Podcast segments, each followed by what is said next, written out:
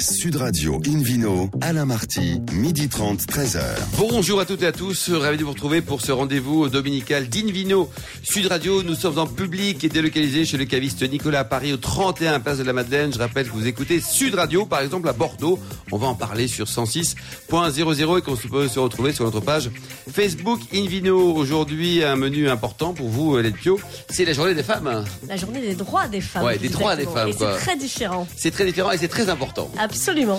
Alors on parlera de la clairette de Bellegarde, des coups de cœur de David Cobol suite au salon Wine Paris Vinexpo, le principe de la biodynamie, on va enfin comprendre, et le Vino Quiz pour gagner un très beau cadeau en jouant sur invinoradio.tv. À mes côtés, dont Hélène Pou, l'avait entendu, mais également Philippe Forbrac, Pierre Guigui, David Cobol. Bonjour à tous les quatre donc. Bonjour. Bonjour. Pour commencer cette émission, Invino Studio Radio retrouve Hélène Pio, chef de rubrique au magazine Régal, en compagnie par téléphone de Sylvie Courcel. Bonjour Sylvie.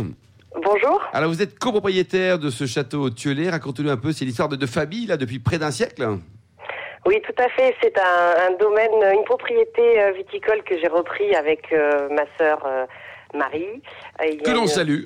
Voilà. Voilà, tout à fait. Euh, et que j'ai repris, que mon grand-père avait acheté à la fin des années 40.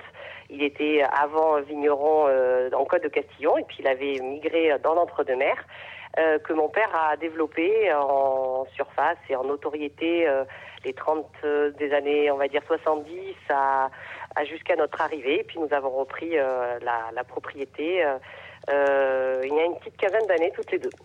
Propriété Après dirigée par les femmes. euh, oui, tout à fait. Après des études d'agriculture et d'œnologie, on a, on a souhaité revenir au bercail, comme on dit. Parfait, Hélène. Alors effectivement, ce, domaine désormais féminin, euh, Sylvie, vous l'avez euh, vraiment euh, révolutionné avec votre sœur. C'est une marque de fabrique, hein, parce que votre père avait un peu révolutionné les vins blancs de, de l'entre-deux-mer. Donc vous êtes arrivé avec votre sœur et c'est une petite révolution aussi, parce que vous avez repris le flambeau, bien sûr, mais vous avez ajouté beaucoup de, de nouvelles cuvées ces dernières années.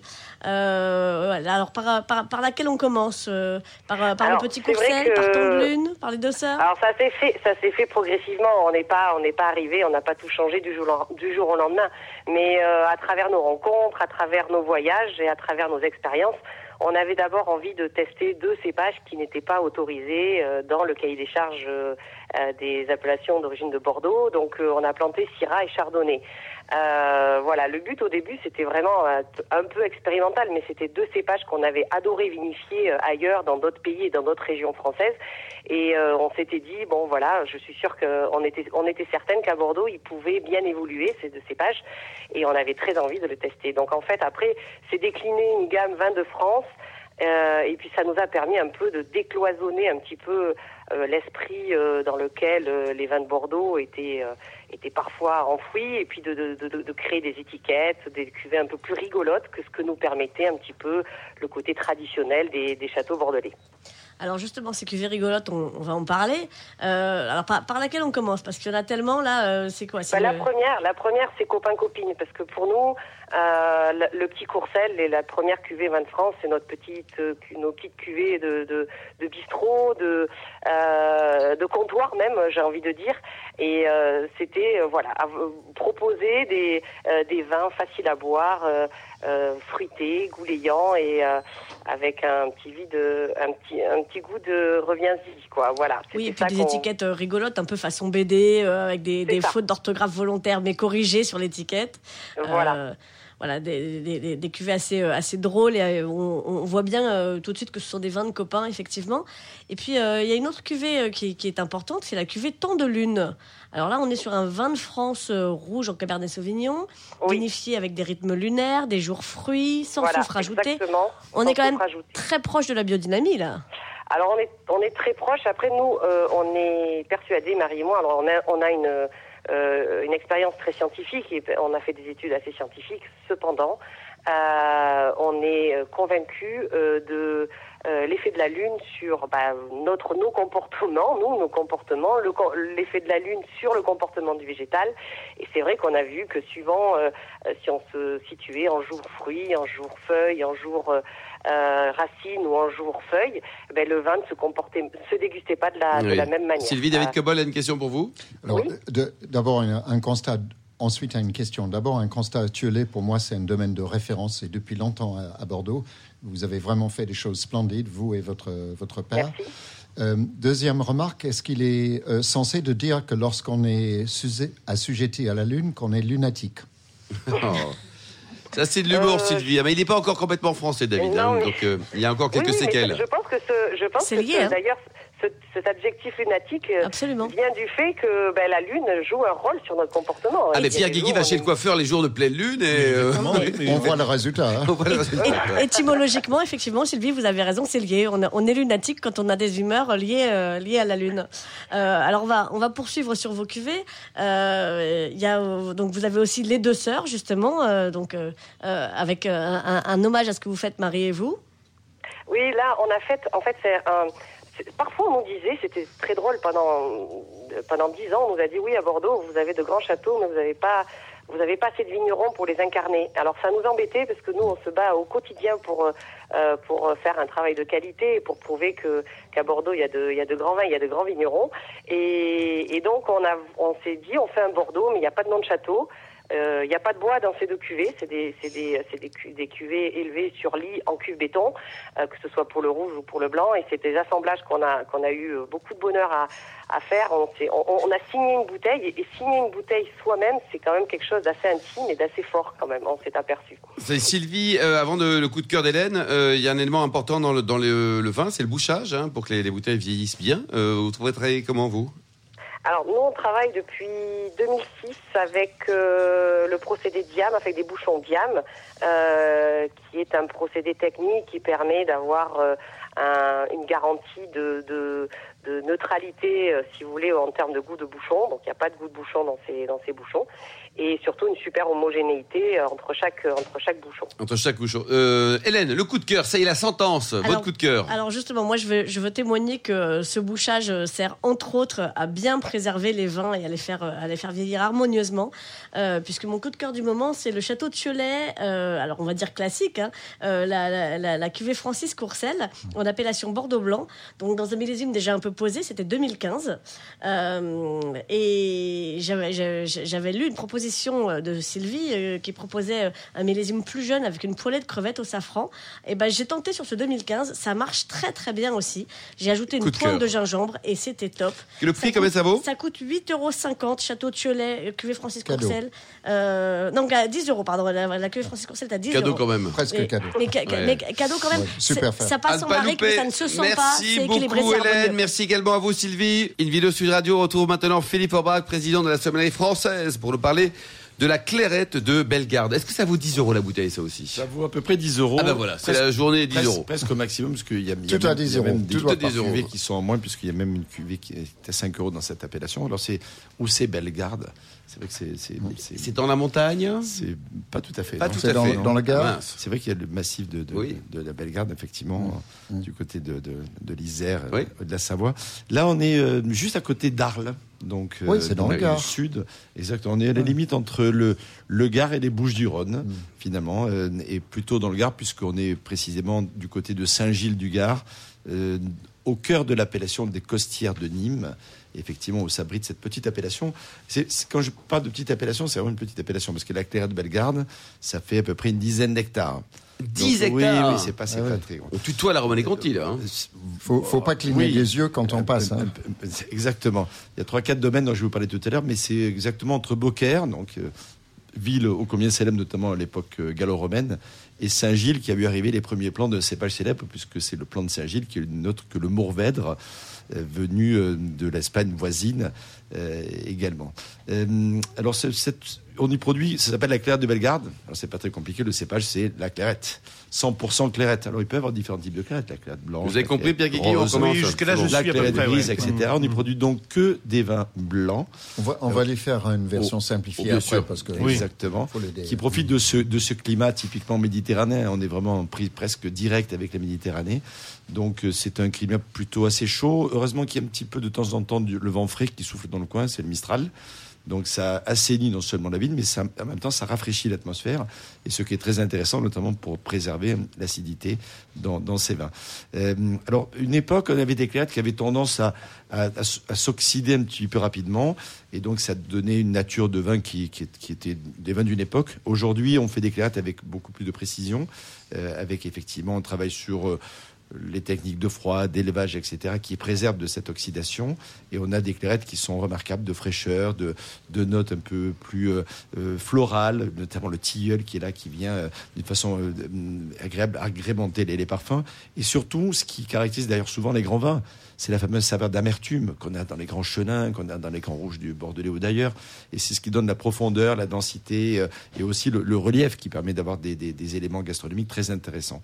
Alors, il n'y a pas beaucoup de domaines, j'ai dit tout à l'heure. Il y en a, il y a la cave coopérative de Bellegarde, qu'on appelle la cave de Bellegarde qui, qui a 9 hectares 50, alors qui, il reste qui, donc ils 50 sont pas nombreux, les... mais, mais il y a quand même une douzaine de producteurs qui amènent leurs raisins. Alors Ah, des bah, fois c'est c'est bien. juste euh, des fois euh, voilà un quart d'hectare, on peut presque parler en ouvré comme les Oui. bourguignons. Enfin, Parler voilà. en grappe de Et, raisin. mais pourquoi pas Ils amènent quelques grappes. kilos de C'est quelques kilos de, de, de cette fameuse crête qui a droit à cette appellation. Euh, mais c'est une cave qui existe depuis 1929. à Allez, citez-nous les, les 12 meilleurs vignerons, par exemple. Non, il n'y a pas deux. il y en a que trois. Et donc, euh, et qui donne souvent des clairettes avec un caractère pas, pas oxydé, mais avec ce côté un peu fruit sec, l'amande par exemple, qui est là, et qui, est, qui est très intéressant. Et on peut l'associer à quoi au Presque niveau un peu sureau. Alors avec de- avec les poissons, ça marche très bien. D'accord. Les poissons méditerranéens, le, le, le- voilà, les sardines, le maquereau, etc. Ça va particulièrement bien. Sur les fromages également, Macro, chèvre, il y en a un certain un nombre. poisson de la Méditerranée? Non, mais Ah bon, on empêche au Méditerranée. aussi. hein. macro. Il y a la sardine aussi. Il y a Ouais, les bleu. sardines, oui, mais le macro, non. Oh, non, si, si, Ah, on, si, si, on si, trouve, si, on on trouve trouve en maquereau, Méditerranée. Même Il y a beaucoup de euh, macros dans le sud, vous savez. Ça, Qu'est-ce qu'il y c'est a sûr. Voilà. Mais l'os, notamment En, le en ski. lui tend une perche, il le saisit Mais très, très vite. mais- Une canne à perche, une canne à perche. Un- une belle sardine. Voilà. Et, euh, et d'ailleurs, non, je vais pas faire de. non, Non, non, non, non, ça Voilà. Enfin, en tout cas, c'est très bon. Et, euh, et avec le macro ou d'autres poissons de ce style-là, Ça des marche. poissons un petit peu gras, ça fonctionne très bien. Le château des Sources de la Marine, très joli euh, domaine également, qui appartient à la famille Tessonnière. Ils étaient en cave coopérative, mais ils en sont sortis il y a quelques années. Euh, ils produisent également un vin plutôt euh, typique, euh, relativement simple, extrêmement précis. Ça va très bien, par exemple, pour le coup, avec des fromages. Je trouve des fromages de chef D'accord. bah, particulièrement intéressant. Leur première cuvée est à 5 euros. Enfin, Ah oui, c'est donc il faut y aller, quoi, accessible. quoi. Et le dernier s'appelle le Mascarlo. Un peu la vedette de l'appellation. Là, on est plutôt entre 10 et 12 euros. Mais ça vaut ça la peine. Il y a une complexité. Ça donne des vins plus de garde. Et plus, à belle garde, faire des vins Ouais, de garde, il y a une certaine légitimité, mesdames et messieurs. l'émission. Merci beaucoup Philippe Forbach. Merci à tous. On se retrouve dans un instant au bar à vin du caviste Nicolas à Paris, place de la Madeleine, avec le Vino Quiz.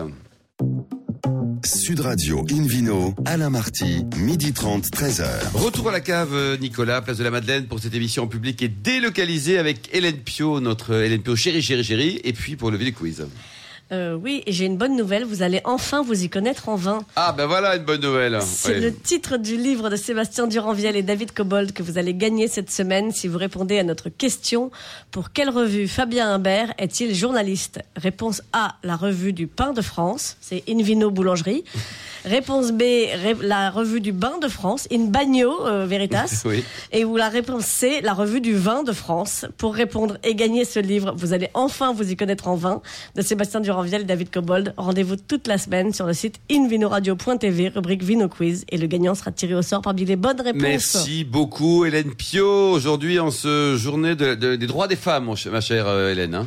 Des droits des femmes, absolument. hein, voilà. Oui, oui, oui, oui, parce qu'on on veut pas des fleurs, en fait, on veut juste les mêmes droits que les garçons. Nous les salaires. à euh, 100% vous voyez, d'accord avec vous. normaux, quoi. Invino Studio Radio, on retrouve David Cobol, qui lui aussi défend le droit des femmes, cofondateur de l'Académie des vins et spiritueux, pour nous parler de ses récents coups de cœur euh, à l'occasion du salon qui s'est déroulé il y a déjà quelques temps, euh, Vinexpo et, et Wine Paris. D'ailleurs, il y en a un sur les quatre coups de cœur qui, euh, le domaine géré entièrement par des femmes. On va commencer par celui-ci, non? Ben, absolument. Absolument. Euh, donc, c'est des choses qui me sont restées vraiment dans l'esprit, dans le cœur, dans la tête après mes trois journées sur ce, dans ce salon j'ai goûté beaucoup de vins de partout. L'organisation était parfaite pour vous Ça a l'air tout Ah oui, bien oui, très bien. Euh, Il les faut le dire aussi quand ça marche bien. Oui, il faut le dire. Parfois, le, le fléchage pour trouver les salles de, Les toilettes, faut le dire, pour c'était un trouver peu les toilettes, Non, les toilettes, ça allait, d'accord. Euh, non, non, très bien. Alors, on va commencer de- dans le Languedoc, à Minervois, avec le Clos Santeil. Le Clos Santeil appartient à une femme euh, extraordinaire, Patricia Domergue, et maintenant sa fille qui gère le, qui fait les vins. Et Patricia, après la, mort de son mari, son mari avait fait un travail formidable en conservant des cépages qui, avaient, qui allaient disparaître du Languedoc. Donc ils ont sur ce domaine qui n'est pas très grand, je me rappelle pas la taille, mais c'est quinzaine, une quinzaine d'hectares, une vingtaine d'hectares. Pierre, vous le savez, vous?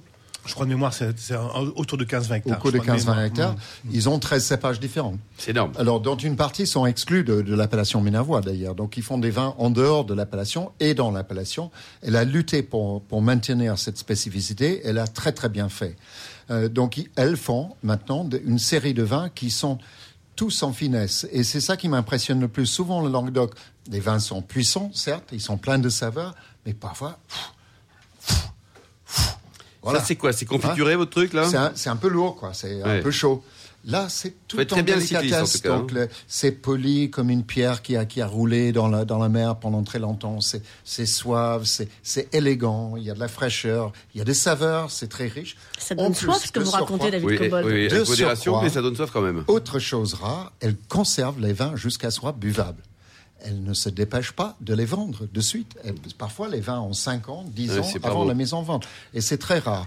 Donc, euh, moi, chapeau à, ces- à ces deux femmes. Elles font vraiment des vins qui, moi, m'enchantent. Combien ça coûte à peu près le. alors c'est très variable. Ça va, c'est pas, c'est pas excessivement cher, mais euh, ça peut aller de 10 euros pour le- les premiers prix jusqu'à 20, 25, 30 euros, euh, et parfois pour des vins qui ont 10 ans d'âge. Oui, c'est ça, prêt à boire et qui ont déjà passé du temps. Peut-être un peu plus pour certaines cuvées. Donc, c'est souvent des micro-cuvées et tout est gardé en référence. C'est-à-dire qu'un client, restaurateur ou caviste qui achète du vin, il peut le trouver encore pendant Bien longtemps. sûr. Et Vous ça, c'est le nom du domaine, David? Clos Santaïr. D'accord. euh, C-E-N-T-E-I-2-L-O-S. Euh, Deuxième coup de cœur. Deuxième coup de cœur. Alors là, on va partir dans le sud-ouest. On va rester en France. Après, je vais vous amener. Au pays des. Anglais. Bah, Jurançon, c'est pas exactement le pays des Anglais. Ouais, Encore. Capot, il y avait une garnison militaire anglaise. C'était le après Bordeaux, c'était la deuxième ville de province et après Le Havre, bien sûr, à développer le rugby à cause des Anglais. Hein, Pau. Donc Pau, je vais vous parler de Léo- euh, Lionel Osma. Lionel Osma, c'est un- quelqu'un de formidable qui a démarré une activité dont je vous parlerai la semaine prochaine. Mais euh, un de mes coups de cœur, c'est un Jurançon qui n'est pas encore en vente. Il a acheté euh, avec son associé ou ses associés deux parcelles très bien situées en Jurançon. Et il a produit avec le petit Mansingue, qui est en général réservé plutôt pour les vins doux. Alors, ça, c'est quoi C'est le nom d'un raisin, ça, non Cép- Cépage. Petit Mansingue, avec un G à la fin, Mansingue. Petit Mansingue, il y a le gros Mansingue. Il est plus gros, hein, le gros Mansingue. Le gros Mansingue, en général, fait des vins secs et le petit fait des vins doux. Mais là, il a expérimenté, il a fait un vin sec avec le petit. Pourquoi faire Et simple alors qu'on peut faire compliqué, non Non, non, parce ah bon, que pas ça. ça- c'est plus expérience. concentré. C'est une vraie expérience. Et comme les, les baies sont plus petites, les saveurs sont plus concentrées. D'accord. Et on a un vin absolument fabuleux. Moi, ça m'a, ça m'a ému, ce vin. Je le goûtais. Je dis, mais quand est-ce que tu le vends, ce machin Parce que je veux en acheter tout de suite. Euh, c'était plein. C'était extrêmement frais parce que l'acidité est forte, mais c- ça avait de la rondeur, ça avait de la profondeur, ça avait de la langueur en bouche. Un grand vin blanc. Euh, Chapeau. donc, je ne sais pas encore comment. Allez, troisième et dernier coup de cœur, peut-être, ça. David. Le, le prix, quand même, combien il vaut, là, votre super coup de cœur, là J'en sais rien parce qu'il n'est pas encore en vente. Ben, suivez Lionel Osma et vous allez le Ça, voir. c'est de l'info, David. hein. Alors, Oui, c'est de l'info. Alors, euh, le troisième, je vais vous amener en Autriche euh, avec un domaine qui, euh, qui s'appelle le Schloss Gobelsberg, qui est dans la, la région de Camptal. Et, et là, qui produit une série de vins, aussi bien avec le Grüneveltliner, qui est peut-être le cépage emblématique de l'Autriche, c'est 30% du vignoble autrichien, mais aussi des très très grands Riesling, côte à côte. Et c'était la, la plus belle série de vins que j'ai goûté au salon, puisque tout était bon, à partir de l'entrée de gamme. L'entrée de gamme se situe entre 12 et 15 euros. Euh, c'est pas des vins donnés. oui, c'est pas donné, quand même, évidemment. Non, mais bon, on, on est dans le, le- le très très bon. Des vins blancs, Et- donc. Des, des vins blancs. Oui, Grüneveltliner, cépage blanc, Riesling, cépage blanc. Donc que des vins blancs, mais il fait aussi du rouge avec le Zweigelt et avec le Saint-Laurent. Eh, Les noms sont quand même dingues de ces pages. Hein. On est en Autriche, on parle allemand, il faut s'a- s'accoutumer à Oui, très, très hein. bien, Ouais, très, bien. très bien, David. Hein. Donc, une, une gamme impeccable, aucun défaut dans la gamme, et on gradué vers l'intensité, vers la longueur en bouche, vers la complexité, en montant jusqu'à des vins qui font 40-45 euros pour des, des, des crus parcellaires. Parce qu'ils ont une notion de Erstelagen en Autriche, qui est l'équivalent des premières crues euh, Des en premiers crus, quoi. Il y a une adresse, euh, un site peut-être Schloss où- Go- Gobelsberg, vous tapez Schloss Go- Comme ça, c'est- Gobelsberg. comme ça, c'est écrit, Comme ça, quoi. c'est écrit. C'est pas compliqué, qu'il y aura beaucoup Dieu. de commandes, là, c'est sûr que c'est. Merci beaucoup, Cobold. voilà. Studio Radio, on retrouve Pierre Guigui, fondateur et directeur du concours international des vins biologiques et en conversion. Là, au moins, on comprend. Pour évoquer les principes de la, la biodynamie. Alors quoi? Qu'est-ce qu'il y avait au départ? Il y avait un philosophe euh, autrichien qui était un grand démocrate? C'était qui là? euh, Alors oui, c'est- ça peut. Ça, D'abord, oui, c'était forcément un, un grand démocrate puisque le, le mouvement nazi n'existait pas à l'époque, donc on peut pas trop l'associer à. Steiner n'a pas pu être associé au mouvement nazi. D'ailleurs, les Même si- anthroposophes. Même s'il y avait un jardin biodynamique à Dachau. hein. D'une part, et que ces idées politiques étaient quand même pas complètement à gauche. Non. hein. Alors euh, oui, comme beaucoup de gens à l'époque. Tout es n'était pas dingue, hein. intelligent chez, chez, chez le garçon. hein. Alors, Alors, re- revenons ce sur ce le. qui est intéressant chez Steiner, c'est que il, il- il- soit, il, soit il est complètement adulé, soit il est complètement mais jeté. Ah bah là, il y en a quelques-uns qui Voilà. n'aiment pas trop Alors, là, et on peut les comprendre. Et il faut savoir que plein d'auteurs français avaient les mêmes propos. Ce que je veux dire, c'est que, c'est que, euh, bien évidemment, à une époque, on pensait de cette façon-là. C'est pas forcément la meilleure façon de tout le penser, monde, bien évidemment, même. pas tout le monde, mais beaucoup de gens, beaucoup de gens. Et, euh, et ce qui est intéressant chez Steiner, c'est que il a apporté une réflexion par rapport à l'agriculture biologique. C'est le premier qui a dit, il faut absolument pas, en 1924. Il y avait très peu de produits phytosanitaires, il y avait que les engrais qui existaient à l'époque. Euh, Les, les- les pesticides n'existaient pas, les insecticides n'existaient pas, il y avait que les, que les engrais qui existaient. Et déjà à cette époque-là, en 1924, il a dit pas d'utilisation de produits phytosanitaires. C'est-à-dire que pour lui, ce qui l'intéressait, c'est d'avoir euh, des produits qui sont utilisés proviennent du même lieu. C'est la notion d'entité. Alors c'est intéressant parce que cette notion d'entité, elle, elle, elle ouvre à une réflexion qui est ce qu'on appelle l'holistique. Euh, on ne va pas analyser un phénomène juste pour lui-même, on va analyser le phénomène dans l'ensemble de la- l'entité globale. C'est-à-dire que on va pas intervenir dans la vigne, euh, par exemple, a, a- on a besoin de plus de rendement, on va pas mettre un produit extérieur qui risque de poser le problème. Et comment on fait pour avoir plus de rendement? On lui parle à la vigne, on la motive exactement, là on leur parle, ouais. Non, non, on, on met, on met tout simplement des engrais euh, organiques, D'accord. tout simplement. Et ça marche aussi bien? Et ça marche aussi Et bien. des produits à proximité. Et dans l'esprit de ce qu'on appelle la botanique gotéenne, qui Ouais. consiste à utiliser les produits euh, immédiatement présents, euh, pas par hasard, parce que la nature, la nature est faite de telle façon Mmh. que finalement les plantes se développent en complément des autres. Très bien. Ah, Ce qui est intéressant, c'est cette notion d'entité. C'est une notion qui, qui, qui, qui respecte l'holistique. On ne va pas soigner un élément, un, euh, une maladie. On va essayer de comprendre tout l'ensemble de, de, de, de l'entreprise et, et de, enfin, de la ferme ou du vignoble pour essayer d'intervenir avec, en considérant les conséquences après. Qu'est-ce qui peut arriver après si je interviens de cette façon-là? Ça, c'est la première notion, on va dire, de, de, de Steiner.